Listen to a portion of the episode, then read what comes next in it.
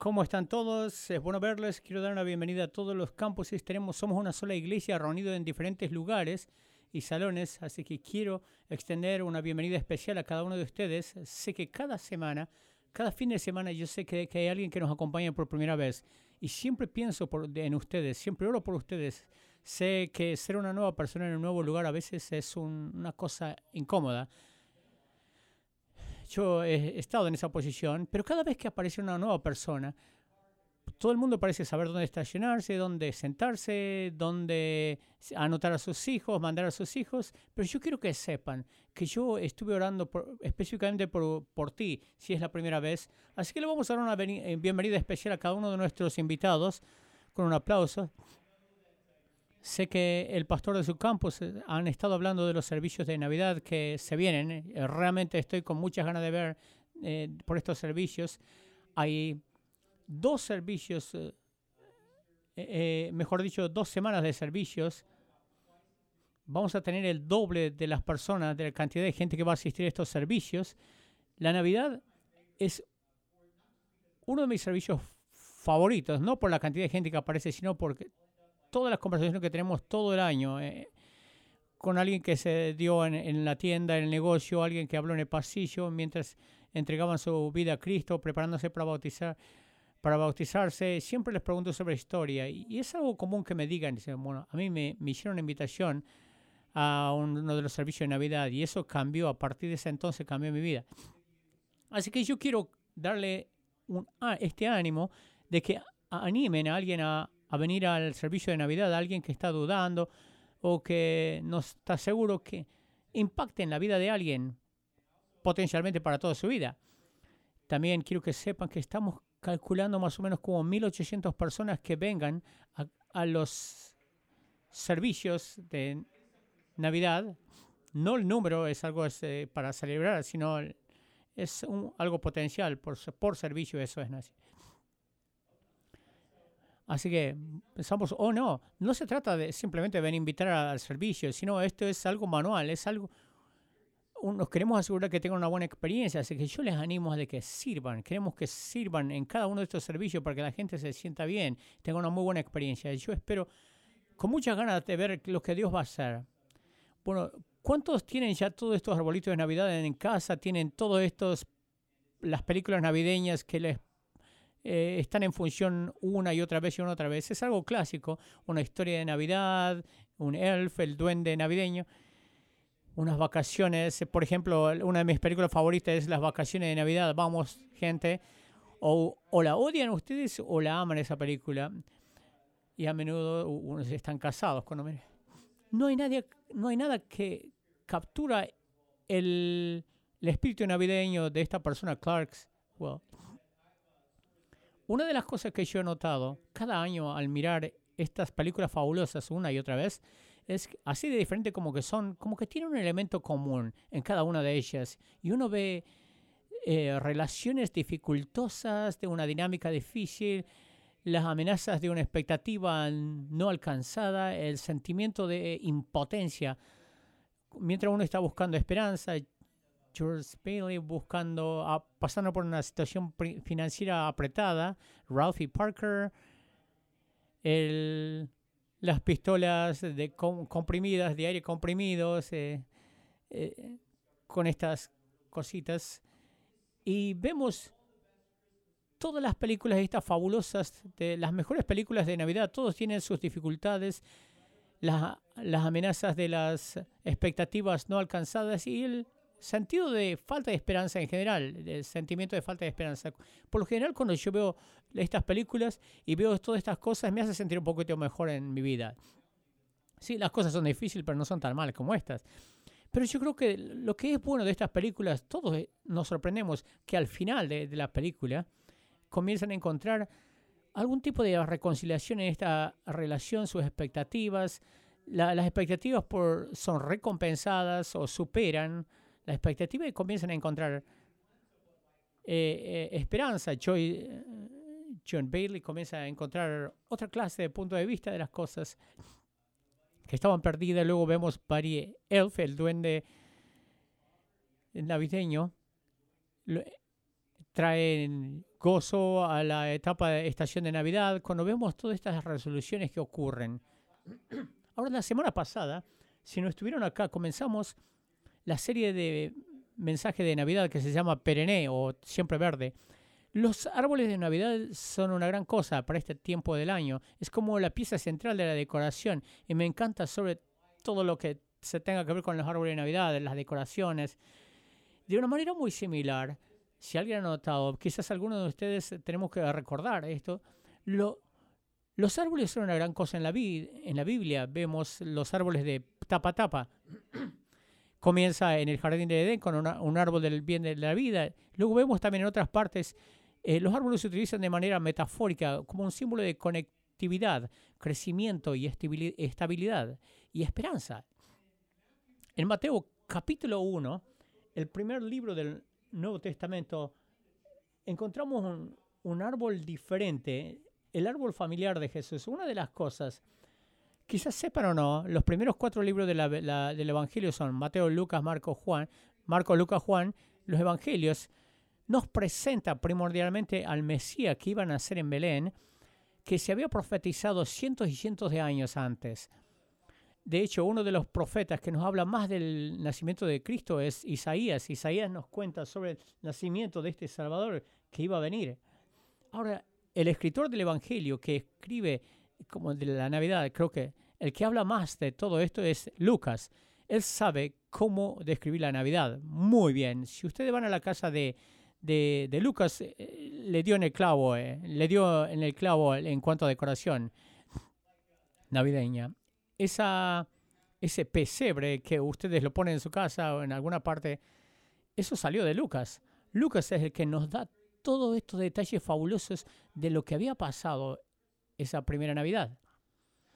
Mateo, por otra parte, Mateo como que apesta en cuanto a sus detalles de Navidad. Mateo, él no celebra Navidad tan bien, porque esta es la manera como lo hace Mateo. Él nos da un montón de lista de nombres, nos, nos cuenta de los ancestros de Jesús. Para los que no tenemos esta mentalidad, no reconocemos este número cuando lo leemos, como que no nos significa mucho para nosotros. Y esa es la parte de la Biblia. Cuando nosotros vamos a la lectura de la Biblia, me gusta, eh, como que quiero saltearlo porque no sé qué hay acá para mí.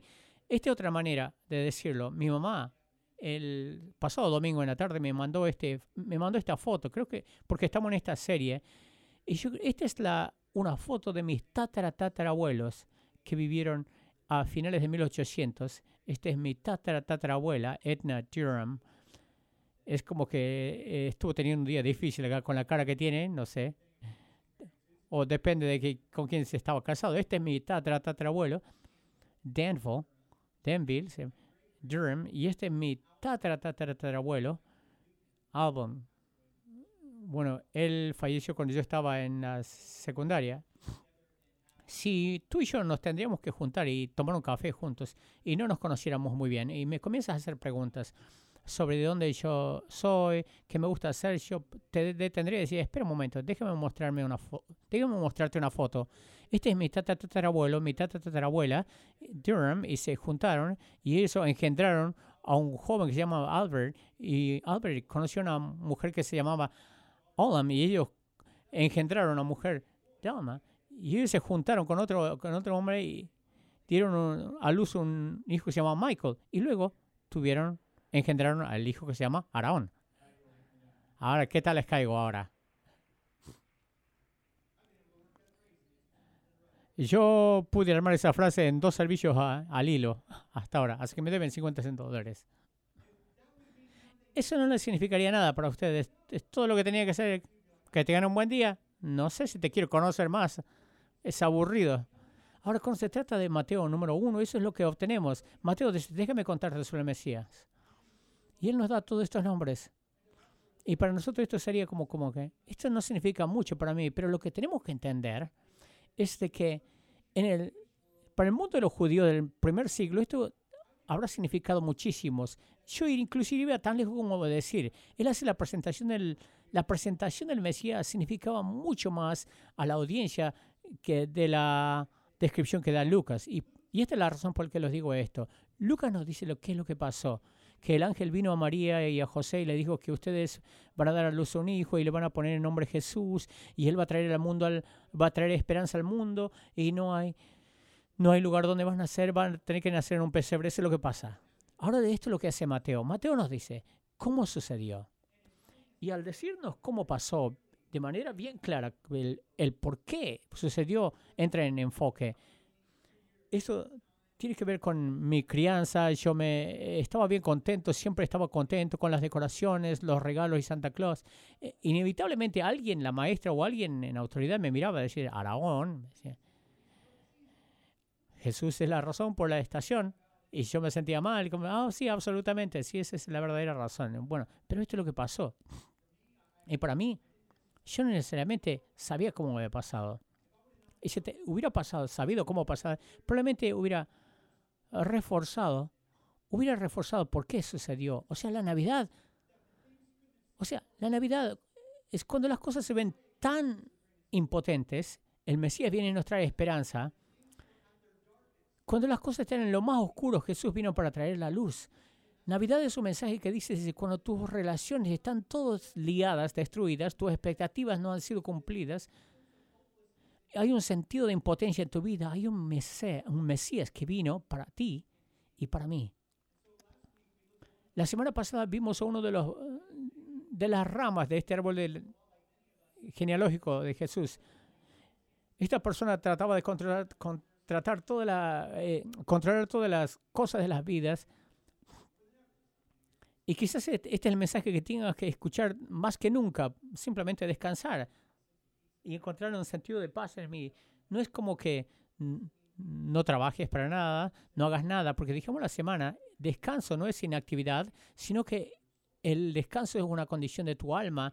Puedes estar trabajando duro, pero no estar alocado. Isaías nos da este pasaje tremendo que dice, los que esperan en Jehová renovar, tendrán, renovarán sus fuerzas y levantarán como águilas. Pero esto es lo que, la manera que yo quiero ver esta, este fin de semana este fin de semana, tenemos al rey David, que nos da esta versión rara. Miren Isaías capítulo 11, versículo 3 dice, digan conmigo, saldrá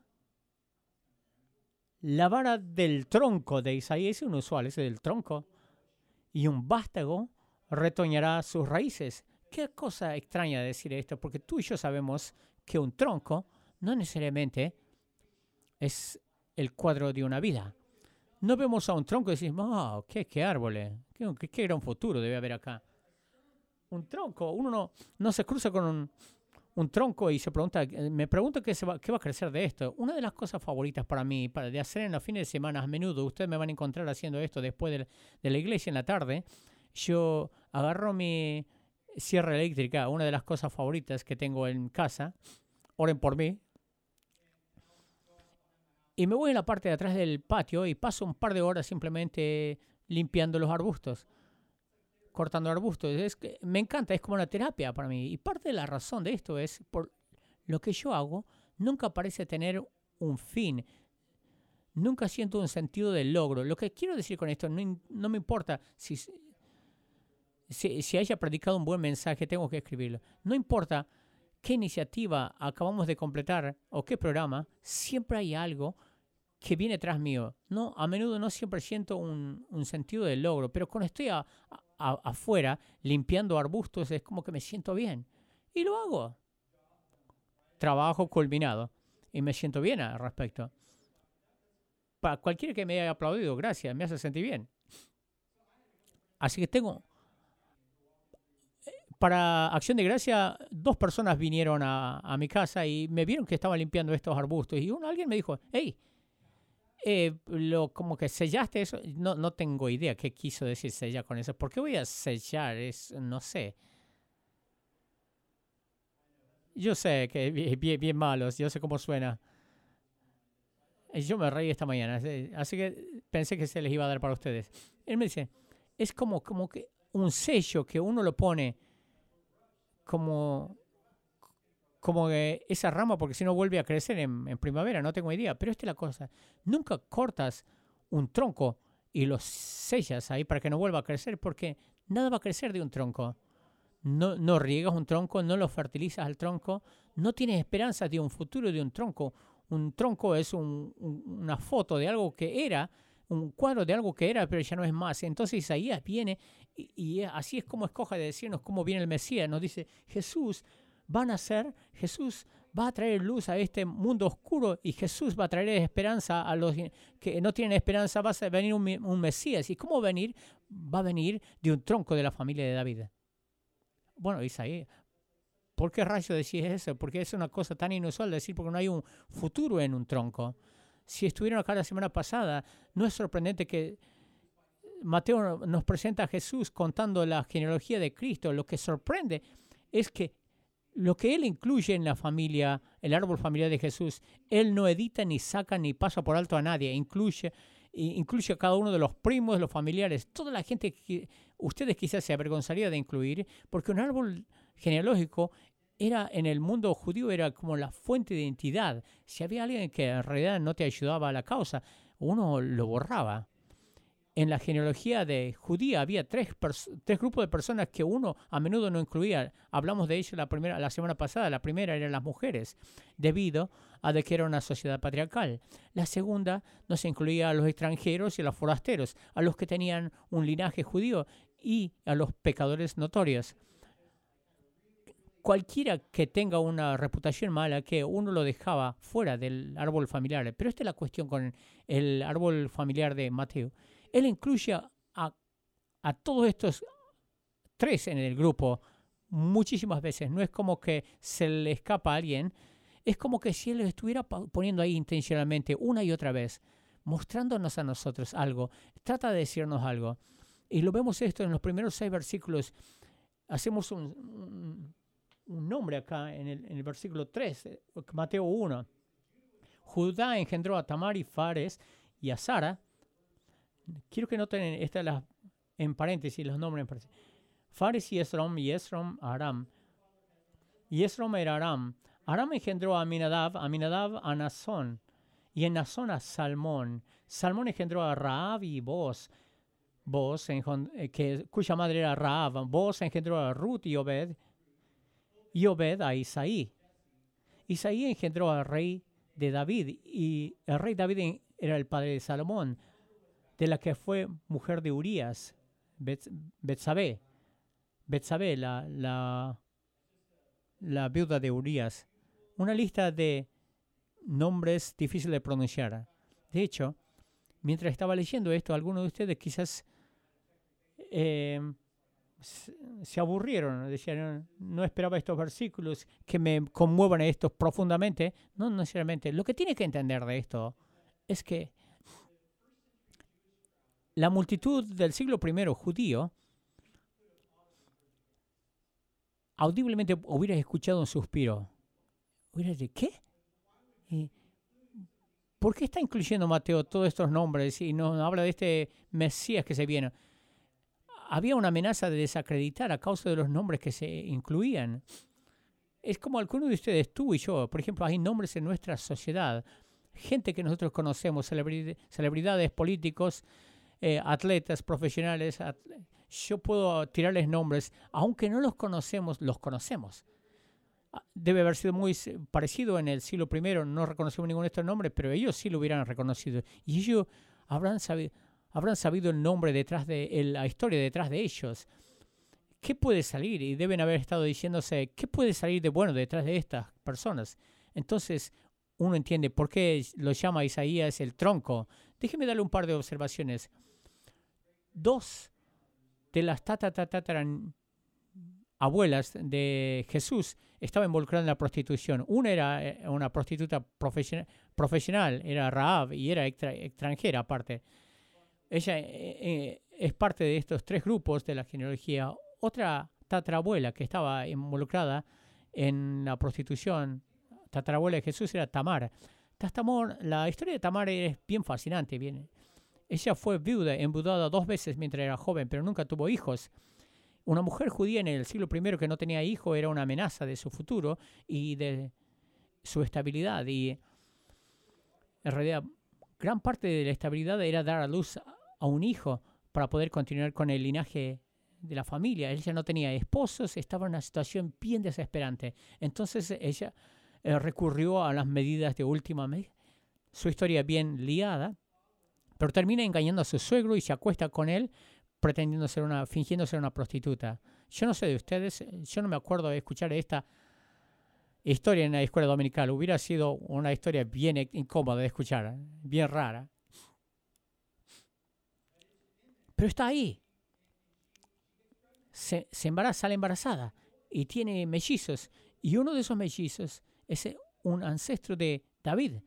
Super, una situación súper complicada. Y vemos que Dios aún obra a través de esto, lo redime y aún Dios lo utiliza.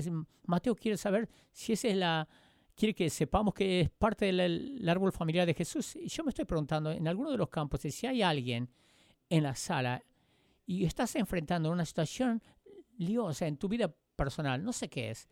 Quizás sea una lucha personal que tienes, una adicción, quizás sea una cuestión de relación, algo está pasando en tu matrimonio, quizás algo está pasando con uno de tus hijos mayores y es, esto es algo que nunca tú lo pondrías en los medios sociales, nunca hablarías de esto, no, no sacarías una conversación así entre, los servicios, porque es avergonzante.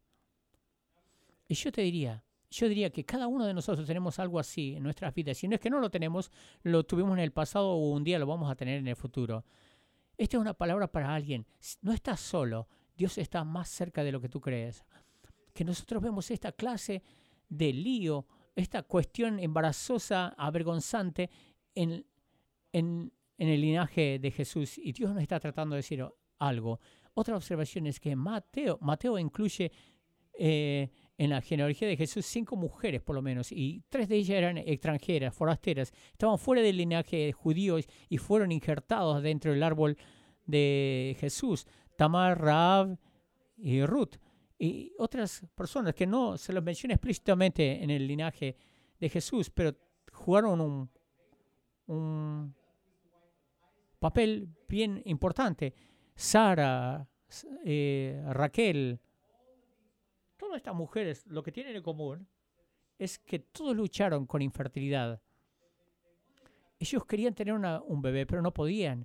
Ustedes pueden hacer un caso, es que Ruth eh, eh, estaría en esa categoría porque estaba casado con su primer marido por 10 años y nunca tuvieron hijos.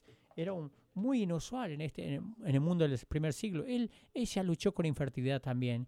Así que nosotros comenzamos a ver la parte del linaje de Jesús, es tan así de raro como es, tiene muchas abuelas que lucharon con quedar embarazadas. Y yo me imagino, en ese momento ellos se preguntaban, ¿Dios alguna vez me va a usar? ¿Cuál es el, ¿Qué es lo que mm, tiene el futuro para mí? aunque el servicio no se trata de esto, pero esto es algo muy real. Quizás hay algunas mujeres aquí hoy que están escuchando, quizás estás pasando ahora eh, por una lucha de fertilidad y sabes el dolor de perder un hijo en el embarazo, querías comenzar una familia, por alguna razón no está sucediendo.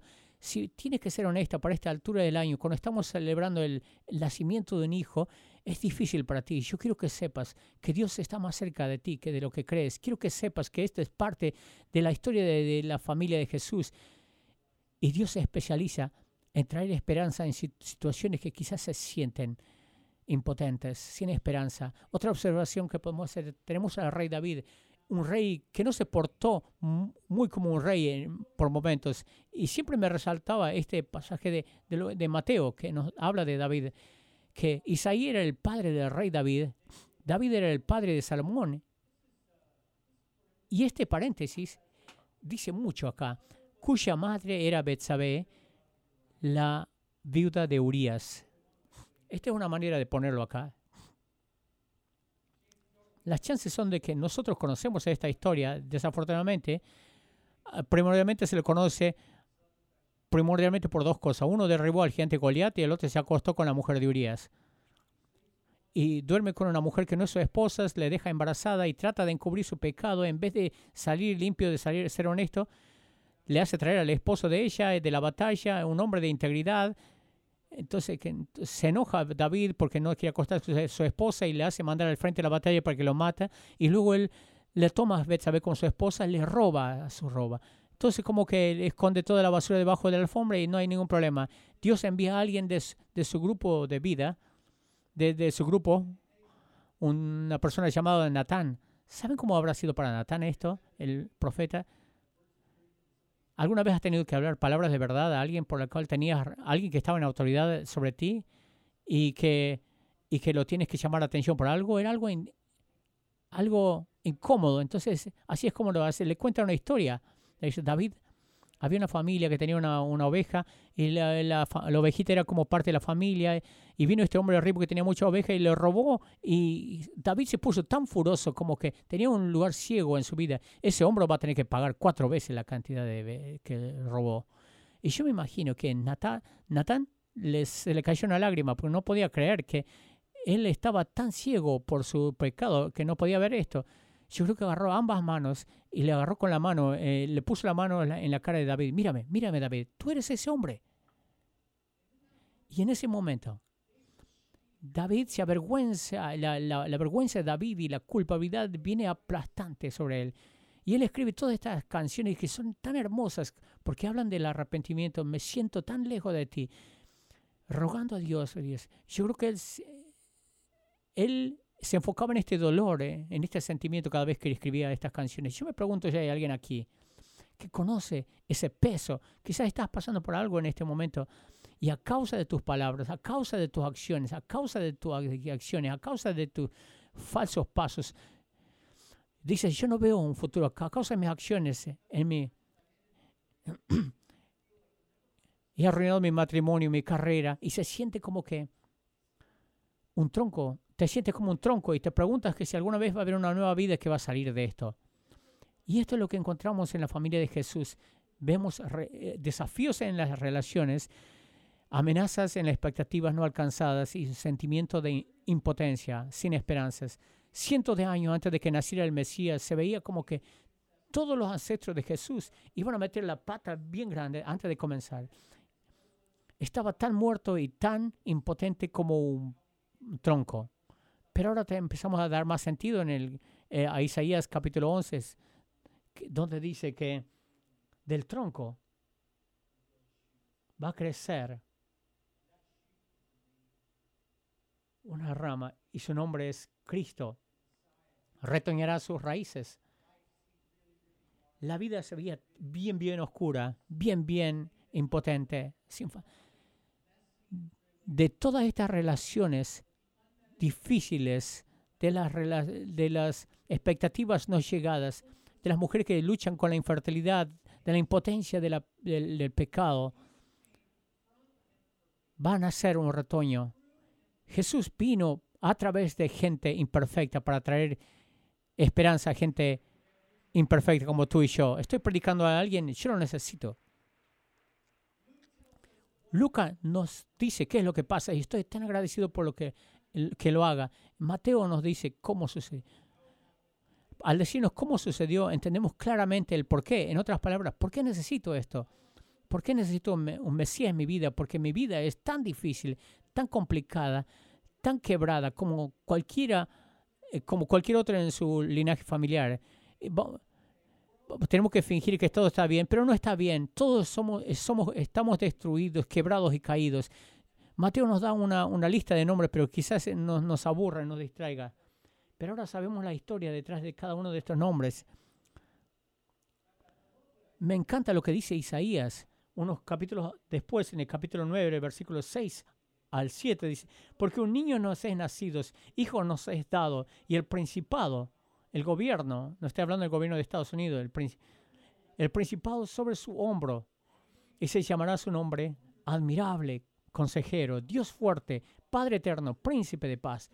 Lo dilatado de su imperio y la paz no tendrán límite sobre el trono de David y sobre su reino, disponiéndolo y confirmándolo en juicio y en justicia desde ahora y para siempre. Yo leí esto la semana pasada y como que me llamó la atención de la Biblia. No tenía que decir todo esto.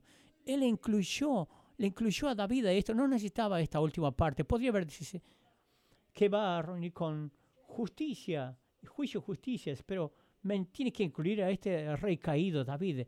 ¿Se imaginan lo que tiene que haber sido David leerlo más adelante esto? Dios en realidad agarró mi, mi situación de lío y lo redimió y lo realineó. Esto es lo que Dios hace.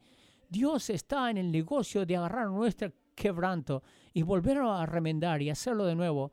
¿Por qué lo hace? ¿Por qué lo dice de esta manera? Yo creo que esta es parte de la razón. Todo esto demuestra que esto demuestra que sale del poder de Dios, no del tuyo. Que Dios es el único que puede hacerlo, que Dios es especialista en tomar nuestras debilidades y volver en una historia. Así como dije la semana pasada, Dios no va a rechazar a nadie que es real. Dios siempre va a utilizar a alguien que es vulnerable, a alguien que dice, ¿sabe qué?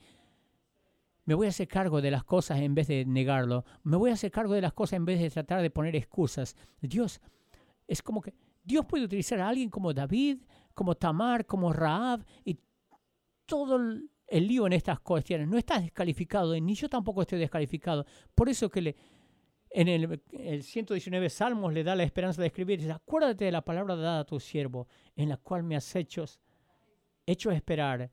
Ella es mi consuelo en mi aflicción, porque tu dicho me ha vivificado. O sea, la Navidad es una promesa. Hubo cientos de años entre las profecías de Cristo que iban a ser en Belén hasta el tiempo que en realidad sucedió y sucedió. Y Dios cumplió con su promesa y lo va a volver a cumplir otra vez. Cada vez que tú y yo necesitamos, que tenemos, necesitamos esa esperanza, tenemos que aferrarnos de esta promesa. Cada vez que el enemigo te dice, eh, caminaste, te fuiste demasiado lejos, esto no va a cambiar nada, eres un tronco. Pero entiendan que Dios puede hacer retoñar de ese tronco y traer esperanza de estas situaciones. La Navidad se trata todo de Dios, que hace cosas inesperadas en tiempos inesperados con gente inesperada. Y Dios no está sorprendido, desconcertado por tu pecado. Él hizo provisión para ello. Dios no está desconcertado. Dice, oh, por Dios, nunca me la vi, me la vi venir esto. Él ha hecho un camino. Dios no está perplejo por esta situación de tu vida que estás pasando difícil. Él vio que se te venía, te proveyó una, una, una respuesta y su nombre es Jesús, un niño nacido de esa pareja desconcertada, desconcertada. Lo que pareciera ser para ti y para mí de un tronco Así que juntos, al final del año, nos juntamos como iglesia, como familia de la iglesia, quebrados, llenos de falencias, imperfectos, pero venimos y le entregamos nuestras cosas a Cristo, a Jesús y le decimos, tú has venido a través de gente imperfecta para gente imperfecta y ahora utilizas gente imperfecta para alcanzar a otra gente así. Esto es lo que hacemos cuando nos juntamos de maneras múltiples, pero una de las maneras es cuando damos, cuando decimos, venimos como familia, y nos vamos a enfocar nuestra, nuestra esperanza para, dar a la gente que necesita. Uno de estos grupos son gente, niños vulnerables. Hemos hablado de esto y vamos a hablar más cerca de fin de año porque no se me ocurre de ninguno en este mundo que necesita más esperanza que los niños que siente que su situación está destruida. Tenemos esta organización que se llama manos de esperanza. Yo quiero mostrarles un video de una historia de alguien en nuestra iglesia. Se llama Chris, este hombre. Él es el recipiente de las bendiciones de las organizaciones de manos y esperanzas. Yo quiero que la, la historia hable por sí misma.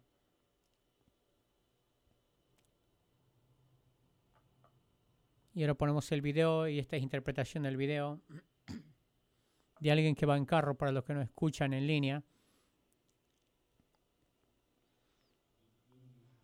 Nos mudamos a una casa, comenzamos. Teníamos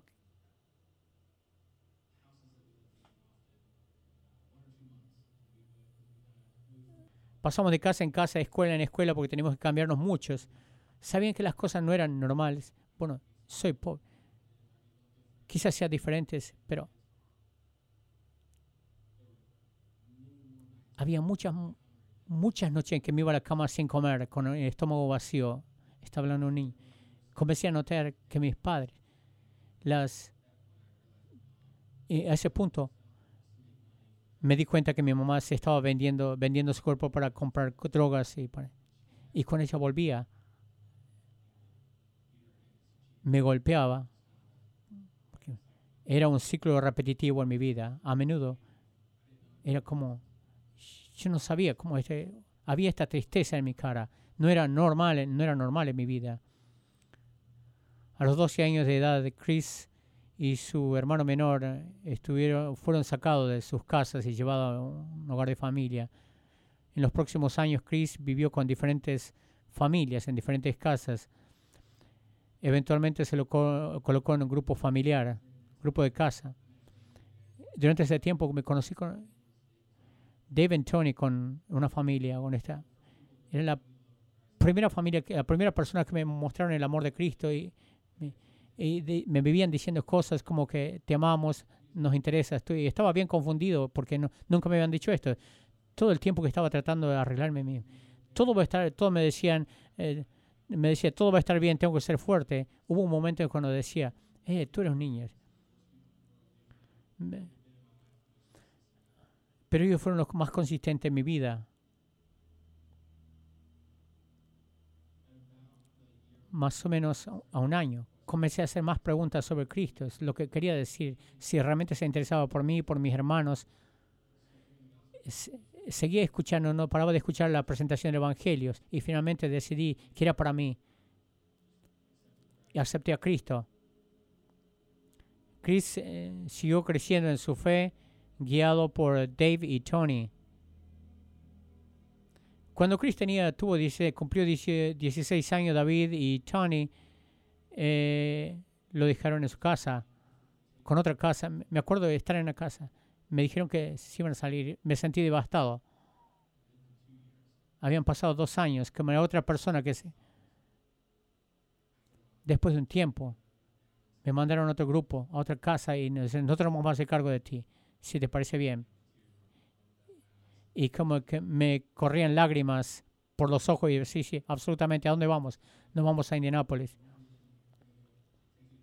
Luego tuvimos que llamar a Ben Davis en ROTC, que es un grupo de militares, y cambiaron mi vida. Probablemente me hubiera quedado en esa eh, institución hasta que cumpliera 18 y hasta quedar por el tiempo que sea. Aún me, me cuidaban. Ahora yo los llamo papá y mamá a ellos. La decisión es que tomamos como pareja antes de casarse. Después queremos recibir niños de crianza, amarlos y atender, cuidarlos. Quizás el camino de Dios está en ese camino. Pero en vez de ir en ese camino, les voy a guiar a Cristo para entender lo que es el amor, lo que es la estabilidad.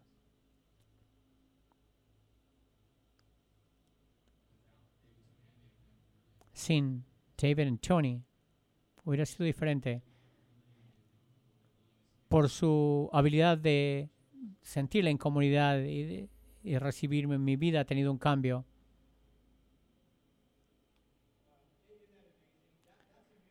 Y ese es el video. No es asombroso, es un milagro. Espero que no nos perdamos el, el significado de ese mensaje. Los héroes de esa historia, estoy seguro de que tuvieron sus propias luchas, sus propias dudas, sus propios cuestiones, problemas que se parecía como un tronco, pero dijeron, vamos a traer esperanza a tanta gente como podamos. Ellos no simplemente le dijeron a Chris que se, se podía encontrar esperanza en Cristo, sino que le mostraron la esperanza. Y esto es lo que queremos hacer como iglesia. No queremos decir a la iglesia, queremos mostrarles al juntarnos al final del año, al dar grande a, estas manos y esperanzas. Acuérdense Acuérdense de la situación cuando Cristo vino para rescatarnos y hagámoslo otra vez. Padre, venimos a ti, te agradecemos.